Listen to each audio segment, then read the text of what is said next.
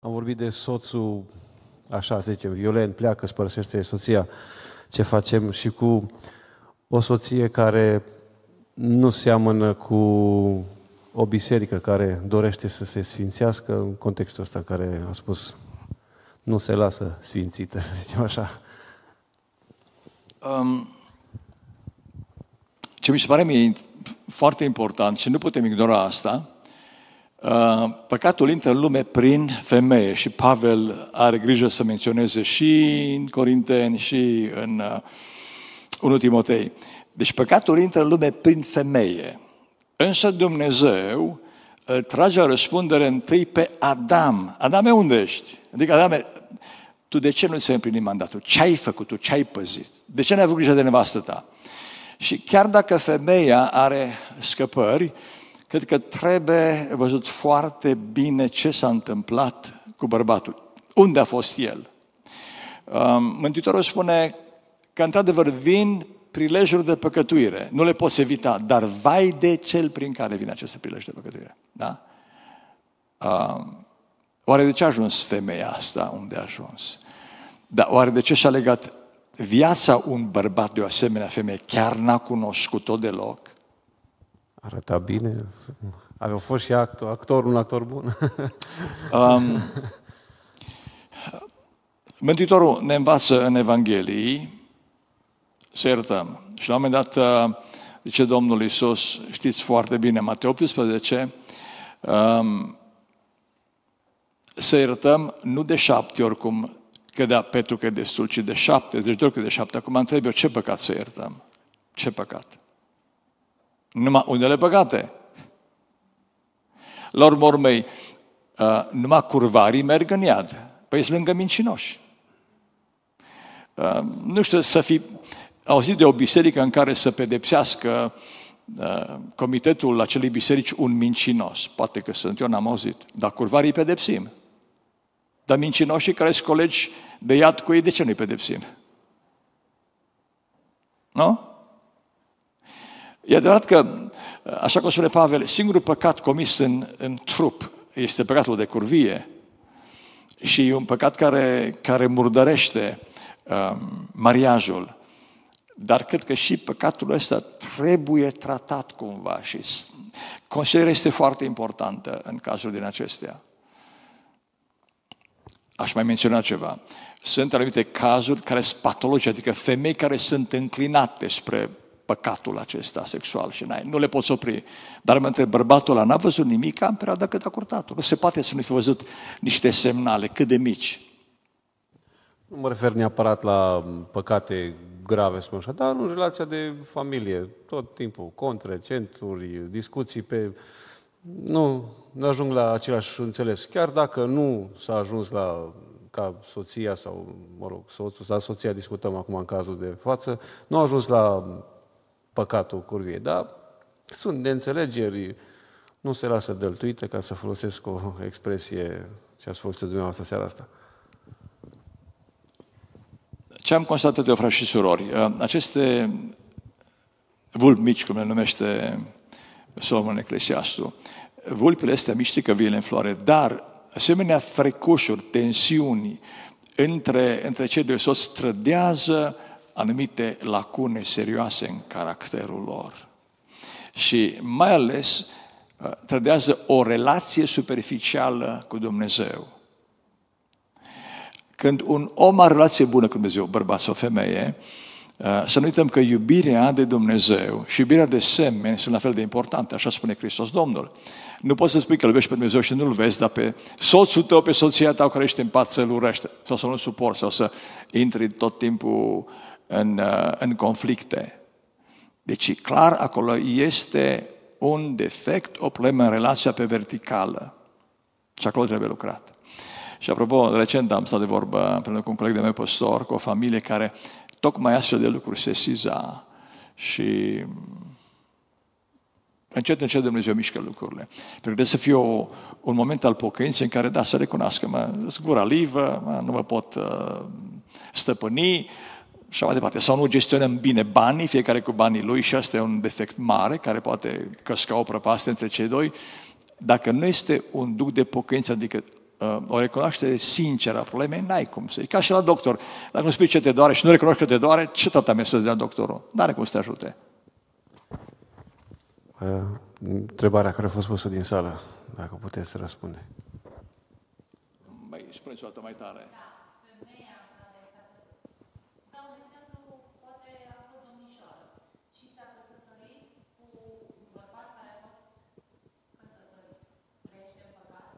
Nu. Știu că o să vi se pare ciudat. Mântuitorul spune că cine, lasă, cine ia pe cea lăsată de bărbat, trește în curvie. De ce? Pentru că Hristos acolo specifică faptul că cineva își poate lăsa soția doar din pricină de curvie. Dacă o lasă din alt motiv, îi dă ei prilej să păcătuiască. Și dacă el ia o nevastă lăsată nu din pice de curvie, ci din alt motiv, atunci prea curvește. Uh, i-am tratat în, în cartea Căsătoria garantată pe viață uh, toate aceste texte care vorbesc despre divorț și recăsătorire. Este cel mai lung capitol în carte și se numește Este divorțul o opțiune biblică? Uh, și chiar pe problema asta, Isus zice, cine își lasă nevasta afară de pice de curvie și pe alta păcătuiește. Dar zic eu, dar dacă o lasă din pricina de curvie, mai păcătuiește? Nu mai păcătuiește. Pentru că dacă ar fi fost în vremea lui Moise, o femeie care păcătuia, curvind, trebuia să fie executată. Atunci bărbatul era văduv, se putea însura cu cine, înțelegeți? Deci curvia într-o relație maritală înseamnă moartea curvarului. Dar în nou legământ, Dumnezeu iartă orice păcat și dacă soția sau soțul poate ierta și este sfătuit să, să ierte, pentru că divorțul e ultima soluție, nu prima, Hristos ne cheamă să iertăm chiar un păcat de adulter. Și dacă este duc de pocăință și duc de iertare, căsnicia merge mai departe. Și eu știu astfel de căsnicii, cred că și voi știți.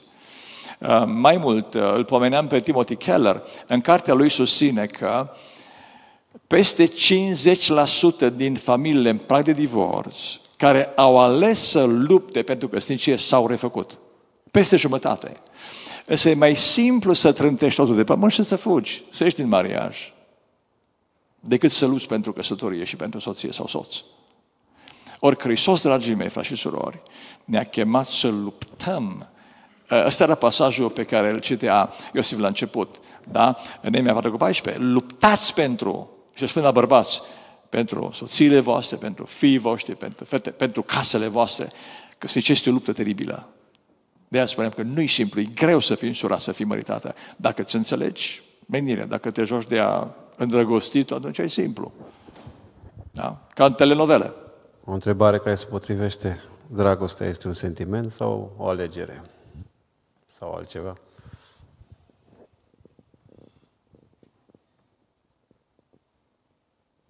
Ideea de să luptăm pentru familie. Am, uh, am uh, făcut afirmație mai devreme și anume că promisiunea este mai importantă decât pasiunea într-o căsătorie. Hai să recunoaștem, uh, și eu recunosc, și Ateana recunoaște, au fost în primii ani de căsătorie momente în care îți venea să renunți. Și era în mintea ta o bătălie, mă, cum dai, așa de mult iubesc pe fata asta, nu pot trăi fără ea. Cum de am gândul ăsta? Adică sunt momente de iritare, de supărare, de jignire. Te mir din ce? Mai ales când apar și copii, așa Și în tine uneori este o luptă, zic, dar am promis. Și acea promisiune te ține, de fapt, pe traiectorie. Și da, cred că dragostea e mai mult decât un sentiment. Um, e un act al voinței, dar aleg să iubesc această persoană. Am ales, nu m-am împins nimeni în căsătoria asta, nu obliga nici Dumnezeu, nici mama, nici tata, nici măcar fata asta, ci în mine s-a născut această tendință puternică. Adică Dumnezeu m-a determinat să văd în fata asta ceva ce niciun băiat n-a văzut și acel detaliu pe care nu pot să-l definesc, n-am cum, dar e acolo prezent, m-a legat de ea și mă ține lângă ea. Și am promis că stau lângă ea. Aici am permis să vă spun o, o poveste din mitologia greacă. Um, ați auzit de, de acele sirene, da? Ați auzit, da? E un luptător din mitologia greacă uh, știa că atunci când trece cu corabia în acea zonă, marinarii sunt atât de atrași de cântecul sirenelor încât se aruncă în apă să se sinucid. Și ce le-a spus el marinarilor? Uite, uh, s-a întors chiar de la o bătălie pe care a câștigat-o și știa că trece prin zona aia și a spus așa, um, legați-mă de catarg cu frânghii și puneți în urechile marinarilor ceară să n-audă cântecul sirenelor. El însă a avut urechile libere și a fost legat de catarg și da, mitul povestește că atunci când a ajuns în zona sirenelor și au apărut sirene, ce sirena? Little Mermaid, da? Uh, jumătate femeie, jumătate pește, foarte frumoase. Și când au cântat, uh, marinarii n-au auzit și n-au fost simultizați, dar el uh, a, uh, era, era tentat să rupă frânghiile. Însă catargul era mai solid și frânghiile și spunea Keller, care comentează acest uh, element mitologic, că legământul conjugal este acea frânghie ce ne leagă de catar, de Dumnezeu. Și chiar dacă sunt tentații, stăm acolo, stăm acolo. Asta e dragostea. Care, uh, și tot Keller spune un lucru fantastic, zicea el că se căsătoresc doar acei oameni care se iubesc atât de mult încât ajung să uh, depună jurământul conjugal. Cine nu iubește suficient, nu se însoară și nu se mărită. Pentru că nu vrea să-și asume responsabilități pe viață. Și atunci, da, Alin, dragostea mai mult decât un sentiment, decât fluturi în stomac, este o decizie. Că la urmă, de ce se iubește o băbuță de 80 de ani? Apropo, am un prieten, Dan Leș, poate că știți, Olaru, acela celebru. Și eram cu el la o grupă de studii la Baia Mare și la un dat, într-o seară, zice, băi, Nelu, vreau să spun că m-am culcat cu o bunică. N-am priceput. Și stai să-ți explic, mă, suntem bunici, nevastă mai bunica. No, bine, bă, Dane, că m-a liniștit. Care rațiunea să stai lângă o bunicuță, dar îmbătrânești lângă ea, te culci cu ea în pat. Uh, dragostea n-are vârstă. Uh, chiar dacă nu mai e acea putere fizică de a iubi ca la 25 de ani, este o putere mult mai mare decât aia fizică ce te ține lângă băbuța ta la 80 de ani.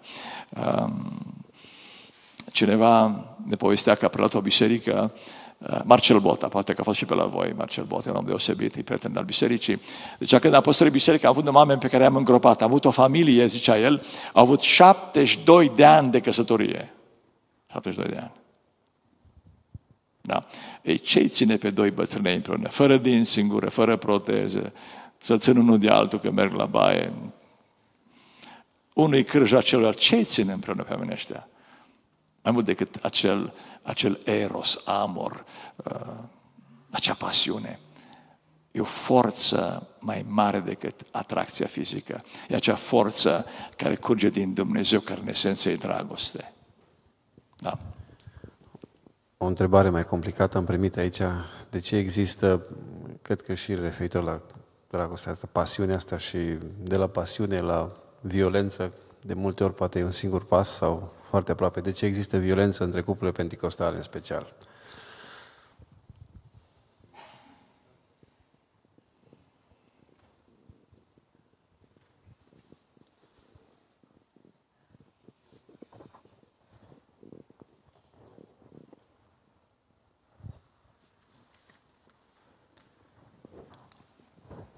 Punem o melodie. Um, când mă gândesc la conceptul de pentecostal, um, sunt păstor pentecostal, slujesc în biserici pentecostale, dar nu numai. Însă tare mă tem că noi uh, nu avem pretenții, adică avem o pălărie prea mare. Uh, Dumnezeu are copii și El nu i-a botezat pe unii pentecostali, pe alții baptiști. Noi ne-am pus etichete unii pe alții spre paguba noastră. Da? Uh, de ce este violență în familiile credincioșilor? Pentru că nu mai ești credincioș, Alin dragă. Nu se poate să iubești o persoană, să săruți un obraz și după aia să-l pălmuiești. Uh, nu cred că bărbăția uh, își pune mintea cu, cu o femeie. Nu, nu, e dincolo de rațiune să, să pretinzi că dragostea folosește forța, nici vorbă, nici vorbă. Deci nu. Aici vorbim de nepocăință crasă, de lacune grave în caracter, de um, comportament subuman, subdemnitate. Deci, dragii mei, Pavel își spune, asemenea vorbe nici să nu fie pomenite între voi, frați și surori. Oamenii ăștia nu mai spocăiți de mult. Au nevoie de atingerea Duhului Sfânt. Legat de violență, bărbatul, având în vedere că inclusiv orice lege din România și de orice țară uh, așa mai evoluată, uh, clar condamnă violența domestică. Uh, bărbatul de multe ori așa din ce am mai văzut, experiențe, discuții, folosește o violență poate verbală sau provocatoare, încât se întâmplă de foarte multe ori datorită vorbelor, expresiilor pe care le folosește bărbatul sau modul lui de a reacționa sau nu a reacționa la o anumită situație, încât soția își ia, se ia din pepeni și începe și, mă rog, ce poate să facă ea la un bărbat, să-l pițice, să știu, chestii de genul ăsta tot uh, în, în latura asta de, de, de violență și mai mult morală, să spun așa, că până la urmă urmei ce poate să facă o femeie. Da, violență verbală. Da. Dragii mei, ne-am încercat să răspundem la o întrebare bazică, de ce m-am căsătorit cu tine? Și am înțeles ce a fost în mintea noastră, sau am văzut, ne-am amintit, și ce în mintea lui Dumnezeu și în inima lui.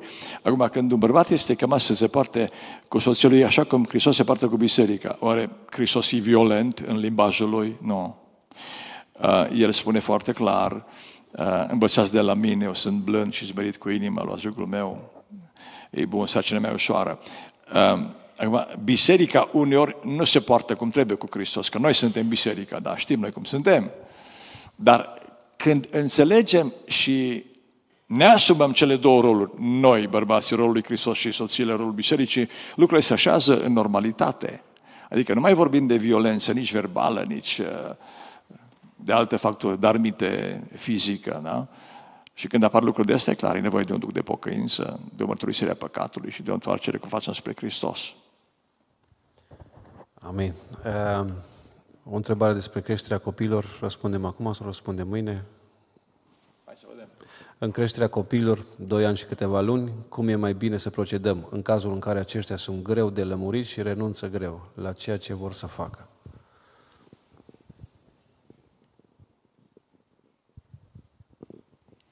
Eu când mă uit la nepoții noștri, avem nouă Domnul să Mulțumim. De la 4 luni și până la 12 ani.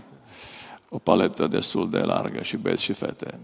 Unul din băieții noștri are numai fete, altul are numai băieți. Și de mare scoade au și și, au o fată și un băiat. Dar când mă uit la ei, am impresia că nouă ne-a fost mai ușor să ne creștem copiii decât le este copilor noștri să-și crească nepoții noștri, da, copiilor. Când mă uit la ce se întâmplă, frați și surori, uh, rămân uh, uluit. În cartea asta am un capitol care uh, m-ar putea pune într-o postură foarte periculoasă. Sigur, am avantajul că am scris-o mai de mult, apropo, am făcut-o cadou la nunta lui Adi și Damaris atunci am scris cartea asta. Predicarea de la nuntă este în cartea asta. Un capitol se numește Șapte lucruri pe care orice părinte trebuie să le știe despre nuia. Și uh, vă citesc două afirmații, amândouă a lui Solomon. Spune așa Solomon. Um, nuiaua și certarea deslipesc nebunia de inima copilului. Mai mult, nuiaua și certarea scot sufletul copilului din iad. L-am parafrazat pe Solomon. Deci, în perspectiva biblică, nu este disciplinare eficientă fără, fără nuia. Acum, sigur, nuiaua certării, nuiaua muștării, dar și nuiaua ca instrument. lovește copilul, că nu va muri. Lovindu-l, îi scos sfătul din ochii să morți, o spune Solomon acolo. Uh, pedepsește copilul și îți va da odihnă.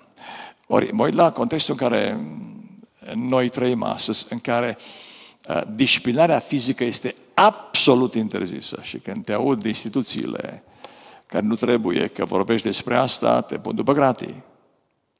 Pentru că se pleacă de la premiza că pruncii noștri sunt buni.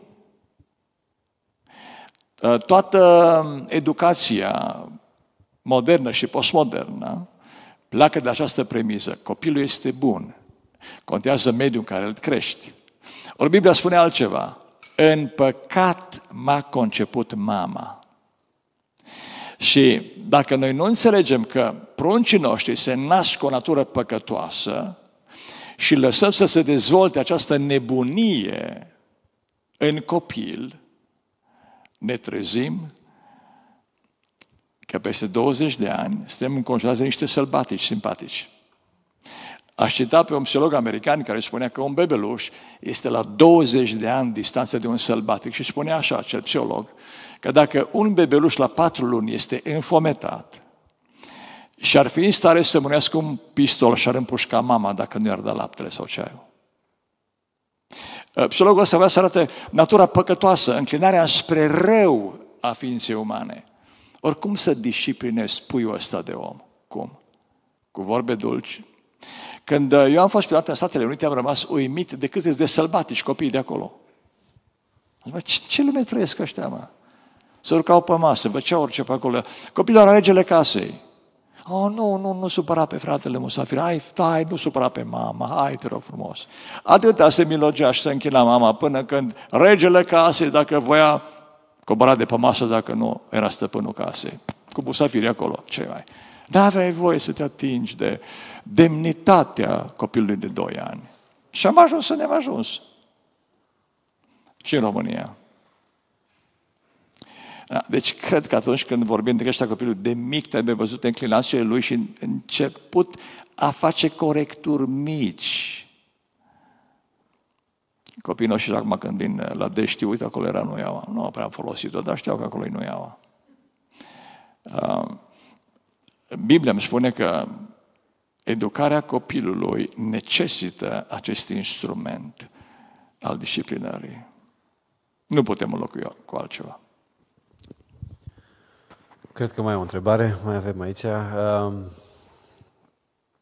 se întâmplă un fenomen, avem și o întrebare pe genul ăsta și încerc să o reformulez ca să sune cât mai bine. Um, tânărul necăsătorit uh, sau tânăra necăsătorită la biserică, corista numărul 1, laudă și închinare, el, nu știu, pianist, toboșar, ce-o fi, vioara întâi, în tot felul de activități, în biserică, slujire de orice fel, nu am dat exemplele astea, dar slujire, tot ce înseamnă partea de biserică în mod deosebit. După ce se căsătoresc, dispar din peisaj ori unul, ori celălalt, ori amândoi, de cele mai multe ori. Ce, se put, ce, ce am putea face sau ce sfat le-ați da tinerilor care uh, au, uh, au slujit uh, înainte de căsătorie și după căsătorie se vede o uh, anumită lipsă de implicare.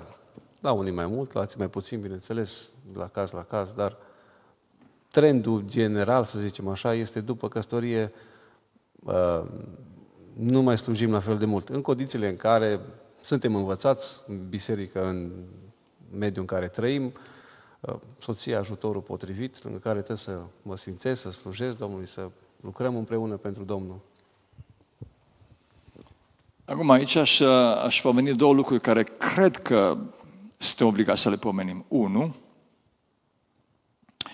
Pavel 1 Corinteni 7 uh, ne spune foarte clar că este o diferență mare între o femeie măritată și una nemăritată, da? Hai să citim. 1 Corinteni, capitolul 7. Și noi trebuie să înțelegem lucrul ăsta. Um, apropo, 1 Corinteni 7 este un capitol uh, foarte important legat de viața de familie. Spune așa Apostolul Pavel, 1 Corinteni 7, versetul 33 în jos, 1 Corinteni 7 cu 33. Dar cine este însurat se îngrijește de lucrurile lumii, cum să placă nevestei. Tot așa, între femeia măritată și fecioară e o deosebire. Cea nemăritată se îngrijește de lucrurile Domnului. Vine la repetiții, cântă, dirigează, recită. Să fie sfântă și cu trupul și cu Duhul. Iar cea măritată se îngrijește de lucrurile lumii, cum se placă soțului ei. Deci să fim uh, rezonabili. Cât a fost domnișoară, a avut libertate să slujească Domnului, după ce s-a măritat nevastă, avem prioritățile casei. Unul la mână. Deci trebuie să ținem cont de asta. Doi la mână, hai să recunoaștem, cu adevăr, mulți dintre tineri uh, folosesc uh, platforma bisericii pentru a se lansa, pentru a fi făcut uh, de cunoscut, da? pentru a se promova, să zic. Da? Cântă la un instrument, că dar cine cântă la un instrument e în față, nu în balcon, să nu fie văzut. Și atunci, aici, deci poate privi, da? Și poate fi privit. Tinerii care cântă doar să se promoveze pe sine și ating scopul sensoară și gata, nu mai cântă că și-au încheiat misiunea. Au cântat cu scopul să fie văzuți. Da? Ma, și, uh, draga mea nevastă, când au zis că mă ocup de grupul de studenți din Cluj și au văzut cum predic, Asta e pocăit, mă, dacă predică. Ok? Când vezi că recită fata, spune poezii, frumos, cântă, are voce de privighetoare. Și când te ceartă, ca o privighetoare te ceartă, e adevărat. Deci, de, de multe ori în biserică ne promovăm. Uh, da. Ok. Um, cred că cam, cam atâta. Mai este o întrebare, dar uh, totuși o lăsăm pentru mâine. Um, privitor la viața de familie și asta le lăsăm pentru mâine, că o să abordați tema asta mâine. Și cred că e mai ok, deja e 9 și 20 imediat. Um, frate Iosif. Uh, legat de ultima întrebare, v-aș întreba și eu ceva. Uh, nu neapărat trebuie să răspundeți, dar dacă vreți, se poate. Cum de un păstor slujește mai mult după ce s-o căsătorit și o devenit păstor ca înainte. Greșește că face asta sau? Adică nu putem ajunge păstori, nici prezbiteri, nici deaconi necăsătoriți. Și după ce intri în slujire, primind responsabilitatea asta, trebuie să slujești mai mult ca înainte. Să fie valabil lucrul ăsta numai pentru slujitor sau sau greșim că slujim mai mult ca înainte de a ne căsători și de a primi responsabilități? Știu că e grea întrebarea. Um, cum văd de lucrurile, dragii mei? Aici uh, există o greșeală din două direcții. Greșeala celor care ne împovărează cu prea multă slujire, adică Citeam uh, nu de mult pe grupul de WhatsApp al slujitorilor de Cluj despre un frate cu 10 copii, uh, slujitor în mai multe biserici, a cărui soție era foarte grav bolnav, avea nevoie de sânge. 10 copii, un grup de biserici. Păi numai să dai cina nu se ajung duminicile. Nu-i normal ca o instituție să împovereze prea mulți slujitorii. Deci asta e greșeala instituției. Doi, greșeala slujitorului. Nu cred că e normal să ne asumăm poveri peste măsură. Și asta o facem nu din dragoste de Domnul, ci din dragoste de sine.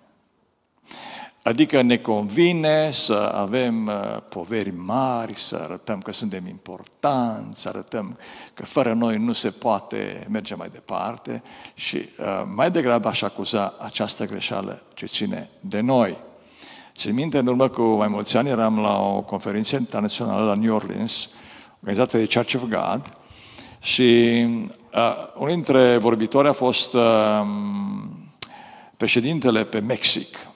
Și el a spus că a făcut toată un sondaj de opinie cu toți păstorii și soțiile lor și în sondajul de opinie le-a întrebat pe soțiile păstorilor un lucru foarte interesant. Să spună cu cine este căsătorit bărbatul ei, da? Deci păstorul cu biserica sau cu soția. Și spunea că 15% din soții de păstori au declarat că soților sunt însurați cu biserica locală, nu cu ele. Și mă amintesc că um, unul dintre, un păstor, citeam uh, într-o carte, că un păstor era la ora um, 8 seara la birou și ce primesc un telefon. Și mi-a spus așa la capătul firului. Alo, iubitule, sunt Barbara, soția ta, și vreau să știi de la mine două lucruri în seara asta. Unu, sunt o femeie foarte frumoasă. Și doi, sunt singură acasă și tu la birou și ora 8. Și o trădit telefonul. Spunea păstorul acela, de a doua zi, la ora 4, am ajuns acasă. am zis că am acasă o femeie care este om cu nevoi. Deci nu cred că uh, îl cinstim pe Dumnezeu și cinstim Biserica Domnului Iisus Hristos când ne asumăm responsabilități pe care nu ni le-a dat Hristos. Ne asumăm prea multe, nu de dragul Domnului, ci de dragul nostru și a promovării sinelui și Domnul să ne ierte, să toarne peste noi un duc de pocăință. Uh, de aceea slujirea în echipă, să zic așa, cred că ar fi ideală și împărți responsabilități pentru a fi cât mai eficienți în lucrarea lui Dumnezeu. Da, Iosif, dragă, acum iarăși intervine o chestiune. Și hai să recunoaștem, uh, Pavel spune în 2 Timotei, capitolul 3, um, că în aceste vremuri de final de istorie, prima trăsătură de caracter, știți care este? Cine își amintește? Să știi că oamenii vor fi cum? Iubitor de sine. Iubitor de sine. Păi avem echipa pastorală, dar stai puțin, eu sunt, fără mine nu se poate mișca, eu trebuie să fiu acolo. Vă spun foarte deschis, noi de, de ieri avem uh, al doilea păstor plătit, păstor de tineret, e o binecuvântare pentru noi, un bun familist, are cinci copii. Um, l-am angajat de ieri ca păstor de tineret și dacă Domnul ajută din toamnă, o fi păstor asistent și mă simt așa de liber și de liniștit că știu că Dumnezeu a purtat de grijă bisericii și avem un om care deja preia încetul cu încetul, până noi și la pensie dacă Domnul de viață, preia din poverile pe care le am și deja distribuim poverile și e mai simplu pentru noi. Da. Dar ca să lucri în echipă, Iosif, înseamnă să-ți recunoști limitele și vorba lui Pavel, să vezi pe cel de lângă tine mai sus decât tine, să-i acorzi uh, cinstea pe care o merită. Și dăm voie încă un detaliu. Mă amintesc că acum aveam uh, mai de mult un uh, lider de tineret, secretarul bisericii, uh, cânta și totul pe de altă și închinare și într-o zi l-am chemat la biserică și zic, dragul meu, tu luni ești la biserică, am azi la biserică, merg la biserică, joi la biserică, vin la biserică, sâmbătă și duminică și ai trei copii. Zic, te rog frumos, spunem acum uh, la ce vrei să renunți din slujire. Nu se poate. Da? Și biserica trebuie să înțeleagă lucrul ăsta și să ne ajute și pe noi să ne cunoaștem chemarea și să ne Da, am uh, pus întrebările astea, mă, frații știu de felul meu, nu sunt genul de om care să le fac pe toate, nu mi-a plăcut, nu-mi place și știu că nu, nu dă rezultat asta și am văzut și din alte medii de slujire. În fine, trecem peste întrebarea asta, urmează să închem, dar mai am o întrebare. Cunosc uh, o familie de credincioși ortodoxi care au trăit 52 de ani împreună după căsătorie. I-am cunoscut destul de bine. Și au fost fericiți. Și au încheiat bine în ce privește viața de familie.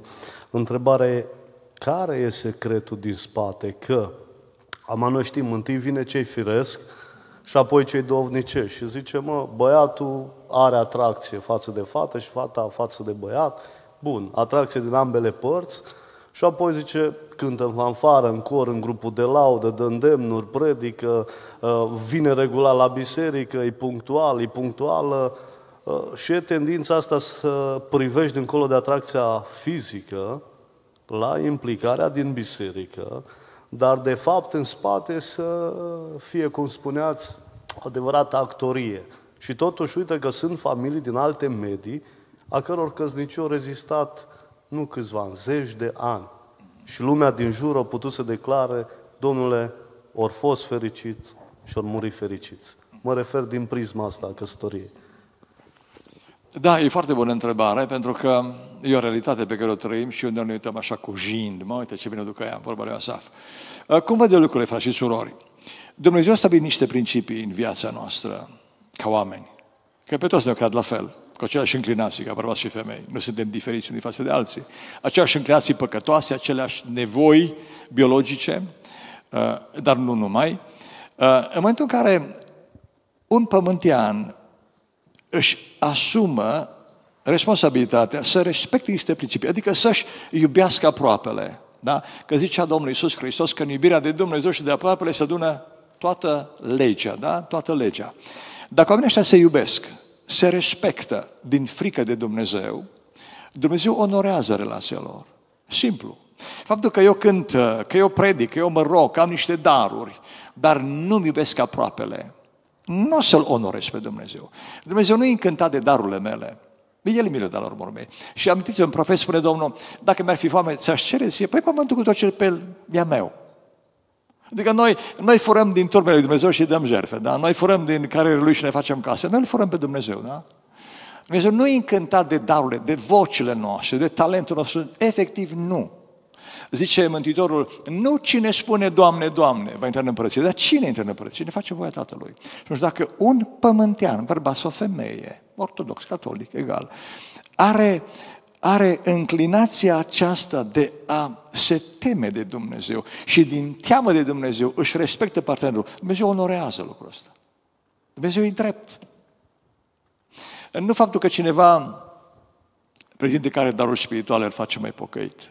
Nici vorbă, fraților, nici vorbă. Eram la, odată la o școală biblică în, în Ucraina și cel mai în vârstă profesor, Anatol, eh, student, Anatol îl cheamă, 73 de ani, un bătrânel, venit din lume.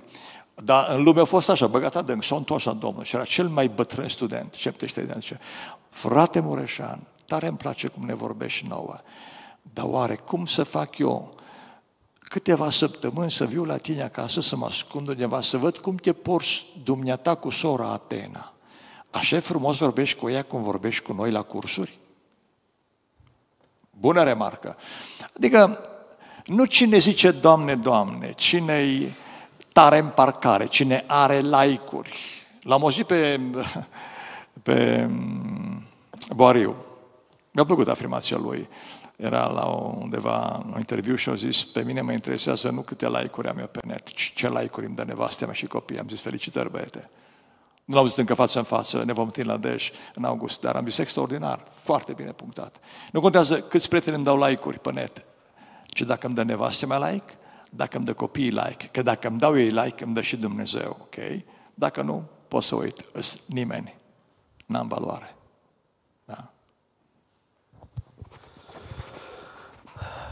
Cred că... Da, mai e o întrebare. Spune, frate Călin.